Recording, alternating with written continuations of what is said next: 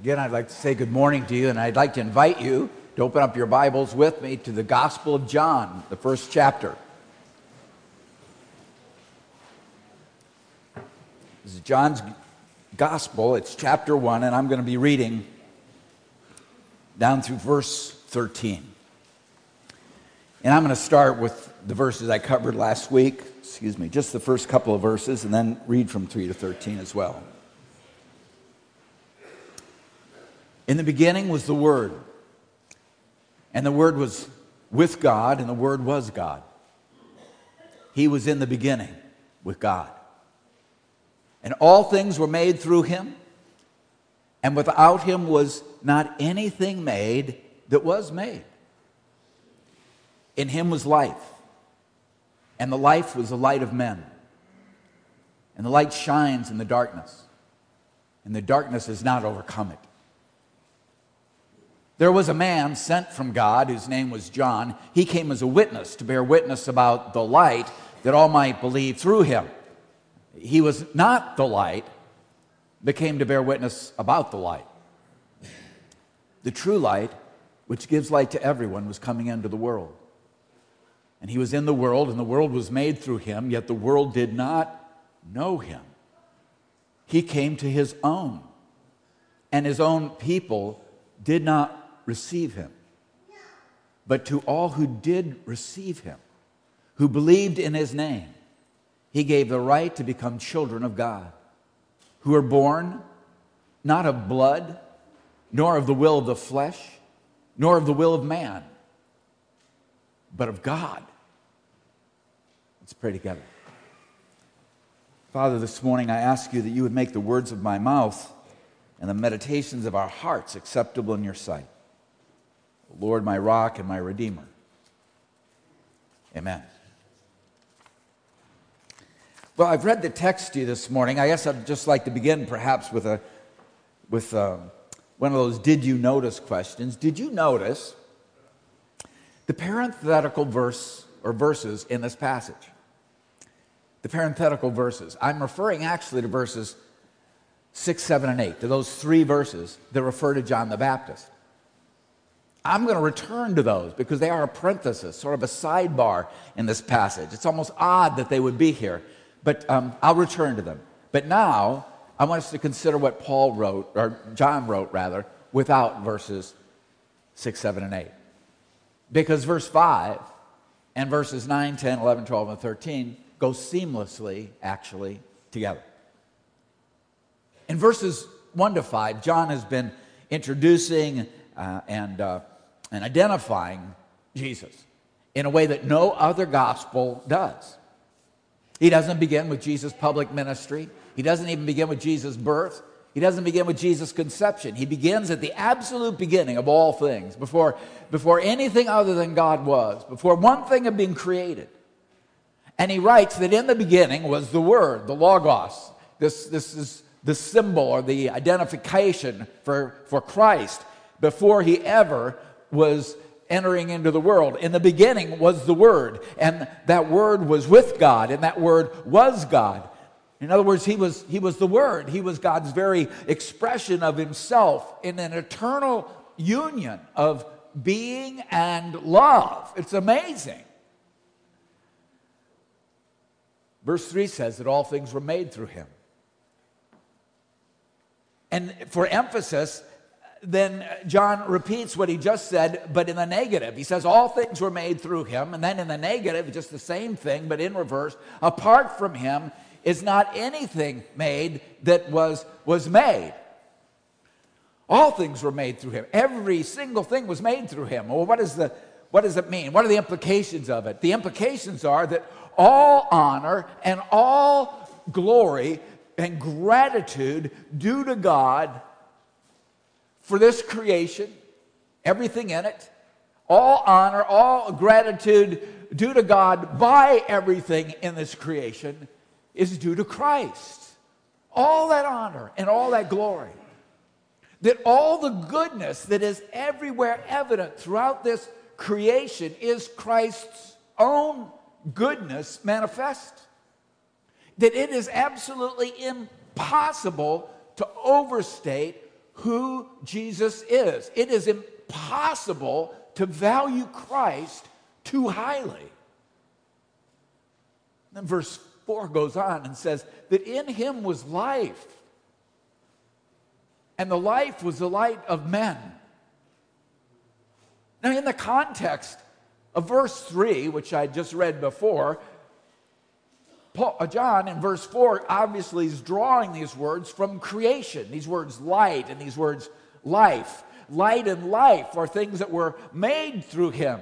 And when he says that in him was life, and the life was the light of men, you do not have to be a philosopher to appreciate what John is writing. All you have to be is a human creature, a human being and reflect on your own experience as a human being. Life and light are the greatest things that God has made, at least for us. You think with me for a moment what would this creation be without light? What would this creation be without life? And without light and without life, there could only be a, a cold lifelessness. Is that not true? Really, an absolute darkness. If there was no life and there was no light, this would not be a good creation. This would be a sterile hell. This would be an outer darkness. And to have an experience of this creation without light and life would be to experience conscious death. No light, no life, no birds or frogs or whales, no trees or flowers or ferns, no sun or moon or stars, no sunrise, no sunset, no yesterday, no today, no tomorrow, no companionship, no love, no color, no beauty, no artistry, no knowledge, no wisdom, no goodness, no worship, just a miserable existence. No light and no love. But light shines in the darkness. Darkness does not overcome it. You know, when I went to University of Maryland, or Illinois rather, some of you know this, I started out as a physics major because I was looking for God. And I had told my parents that I was looking for God. And I had told my Uncle Wayne that I was looking for God because I'd been asking people, literally, where is God? Is there a God? And people not giving me anything like a satisfactory or clear answer. So I decided I was going to go look for God since I was going off to school. And so I started out as a physics major. I thought I physics is the answer astrophysics. I didn't know what astrophysics meant. I just assumed it was physics on steroids. I want to be an astrophysicist. But as attracted as I was to energy and, and light, as, as the source behind all that is, the, the, the, the, you know, the fundamental thing in all this universe, the thing I could go to and perhaps somehow go through and maybe understand God. Maybe God Himself was light and energy. I soon abandoned physics for biology. I abandoned physics to study life. Life was so much more intriguing than light. I mean, living things are a quantum leap ahead of energy particles when it comes to seeking the knowledge of God. Life, life defies mere natural explanation. And so I felt that if my, my starting point was biology rather than physics, then the distance to my goal, figuring out God, was probably going to be a little shorter. That's what I thought. My Christless soul was so restless and anxious and searching and it was during the time of this transition that I happened to open up my rarely used and hardly comprehensible King James Bible. but I felt drawn to the Gospel of John. And as I was drawn to the Gospel of John, it was in this Gospel, this Gospel we're preaching and looking at, it was in the Gospel of John that the Holy Spirit drew me to Christ. You know, to settle for life and light of the creation, to settle for the best gifts in the richest expressions of God's love and care, to say, you know, that's good enough. That's all I need in life. I really don't, I don't need more light than that. Uh, I don't need God. It really is to settle for too little, much too little. Because these natural expressions really are signs these natural expressions, expressions in creation, are signs and pointers of an infinitely richer light and life, a richer life that is in Christ, and richer light that proceeds directly from Christ. And those are really what we need in that innermost dimension of our being. We need the light and life that come from Christ Himself. We need that in the inside of us, we need that in the most significant part of us. The, the part that the light and life of creation cannot affect, the part that the light and life of creation cannot reach, the most significant part of us. You can call the soul, you can call the spirit, you can call the heart, not physical heart, you can call it the heart. But in spite of experiencing the very best gifts of creation, that part of us remains lifeless, dark, and alone if all we settle for is the best that's in creation. And as soon as we remove ourselves or are removed or cut off in some way from those best things that life offers us, the best gifts of creation, we immediately feel that. We immediately feel then that darkness resurging within us. We immediately feel that solitude and that lifelessness. And it isn't due to an absence, simply an absence of light or life in our souls. It isn't simply due to an ignorance about this life and light that are in Christ in our souls. This actually is due to our rejection of Christ. That's why our souls are lifeless. That's why there's this darkness in us, this, this coldness. I mean, naturally speaking, our gratitude for all that God's given us, tell me if this is not true, that naturally speaking, our gratitude is so sporadic. Our worship is so anemic. Our commitment to truth is so weak. And the reality is, when you understand that all things have been made through him, and apart from him has not anything made that has been made, you have to understand that this practical atheism that describes humanity is actually directed against Christ. And so, of course, when he came to his own, his own received him not. They did not know him.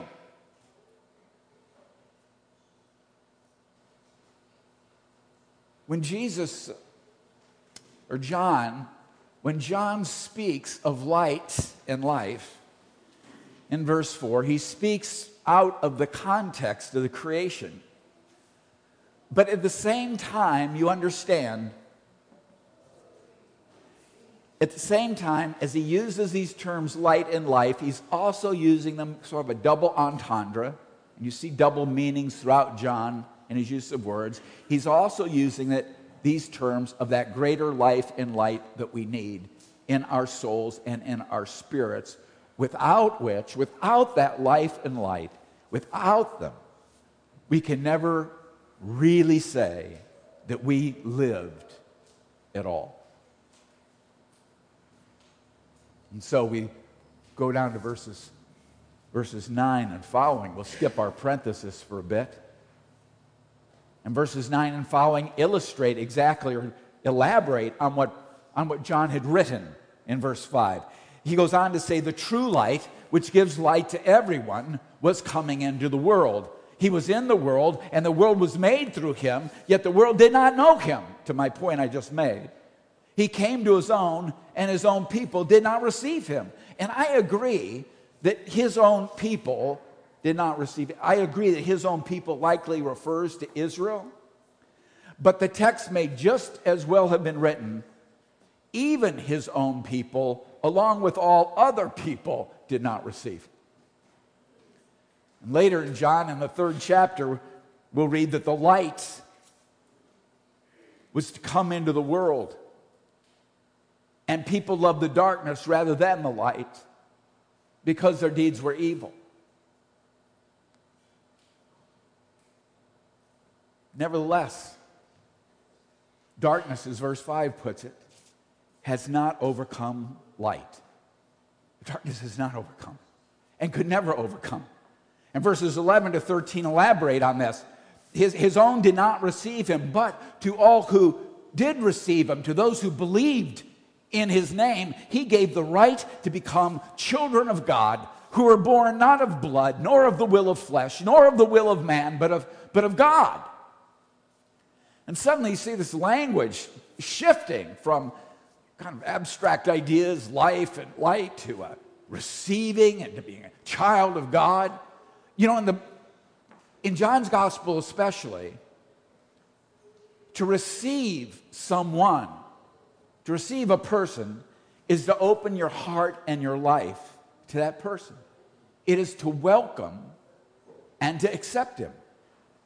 To receive someone is to share life and light with them, to have a true relationship with them. That is what it is to receive. It's not like receiving a package.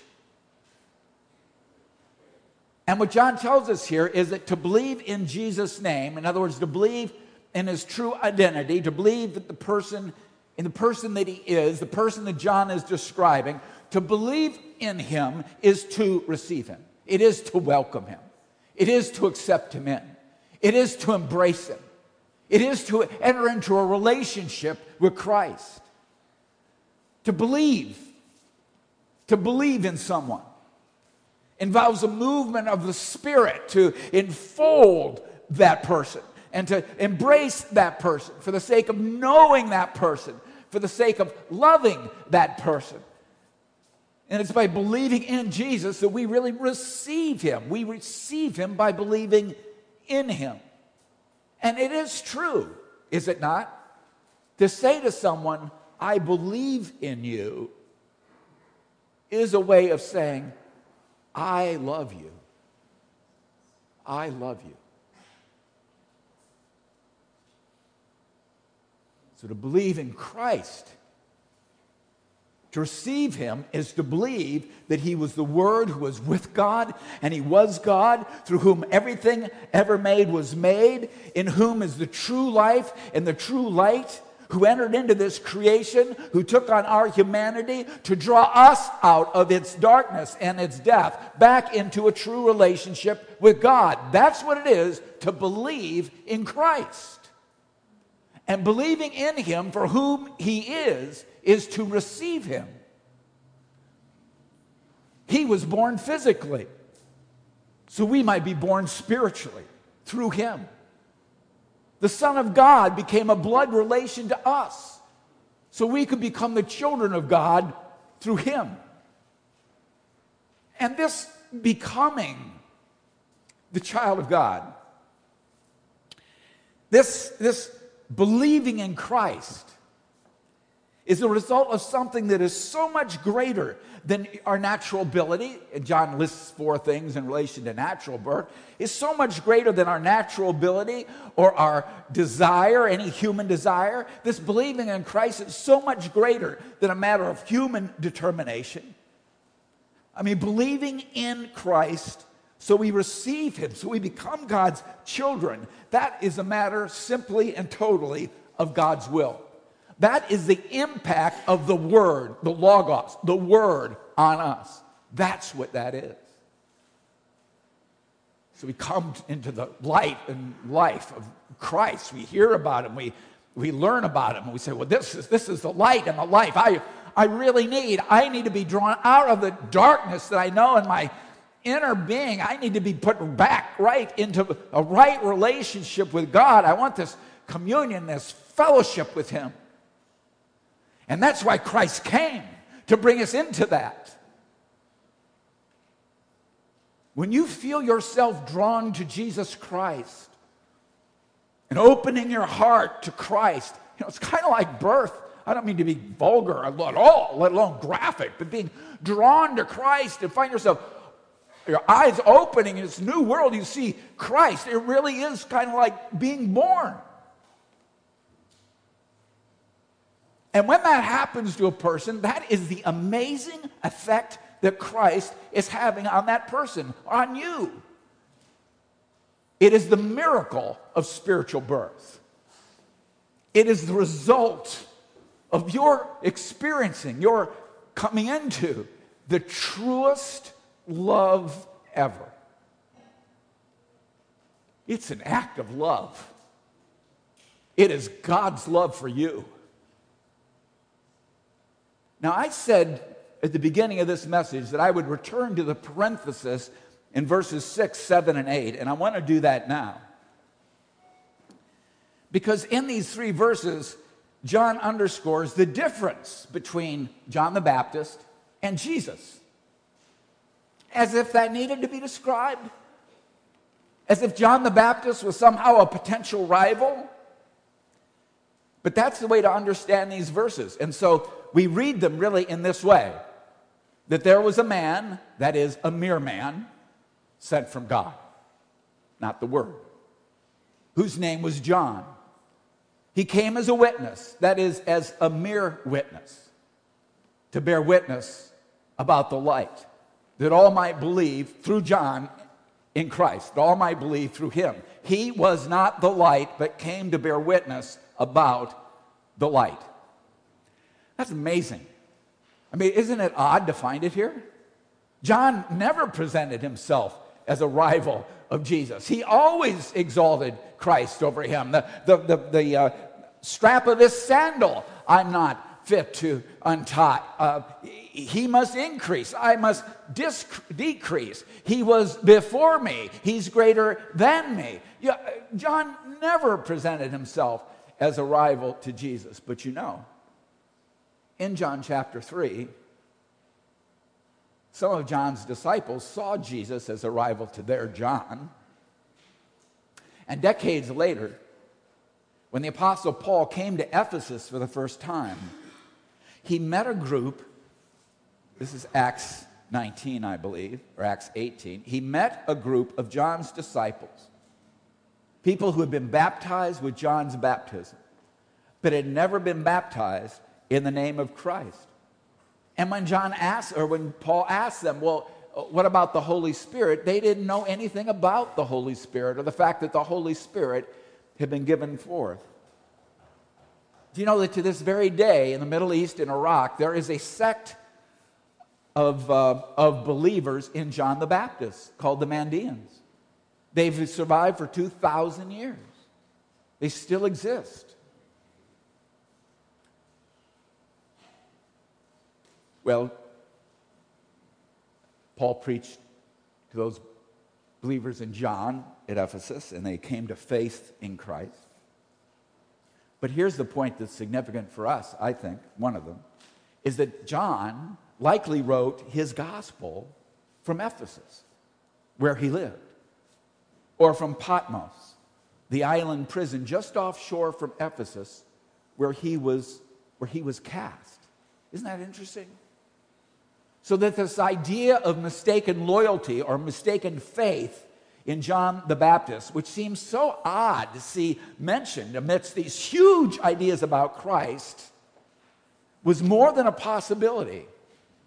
And John was aware of it. It was actually a live issue in the place and time where John wrote. And these three verses really are evidence, and they point to John, the Apostle John, as the author of this gospel. When you think that John wrote it, his putting this parenthesis here just makes sense. But beyond that, for us today, there's more to think about.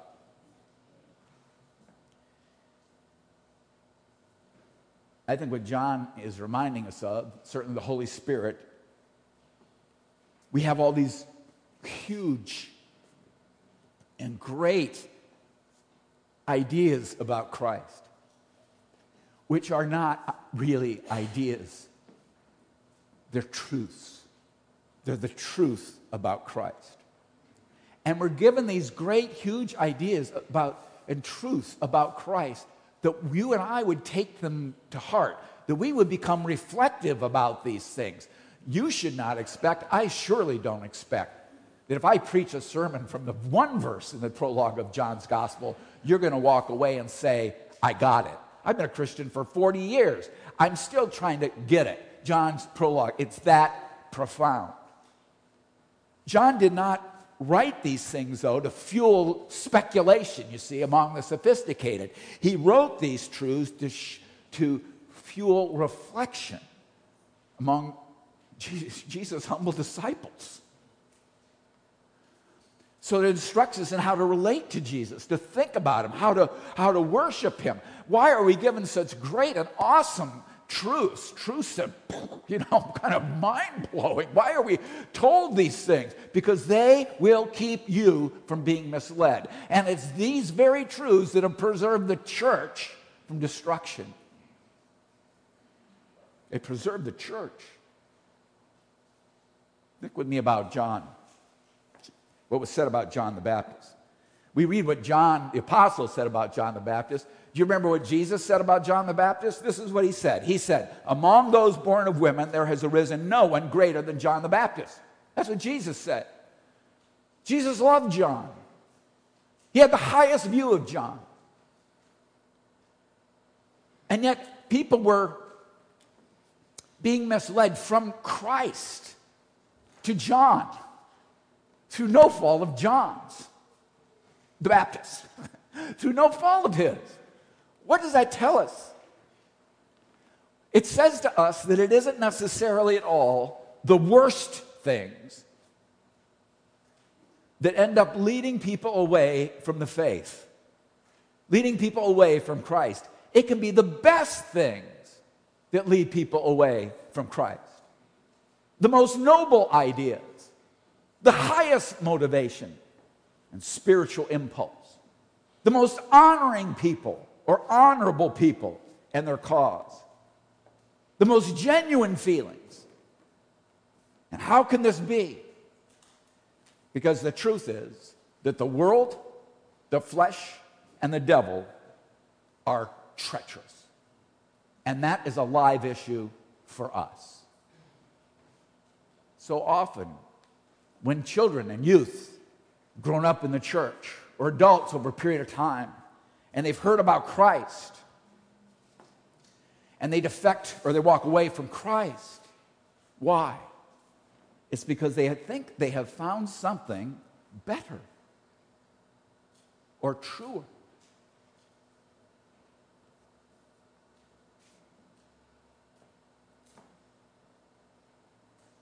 This gospel tells us in the prologue, it speaks to those of us who are not Christians to draw us to Christ. It speaks of those who, of us who are Christians to keep us in Christ. It tells us that all things have been made through Christ.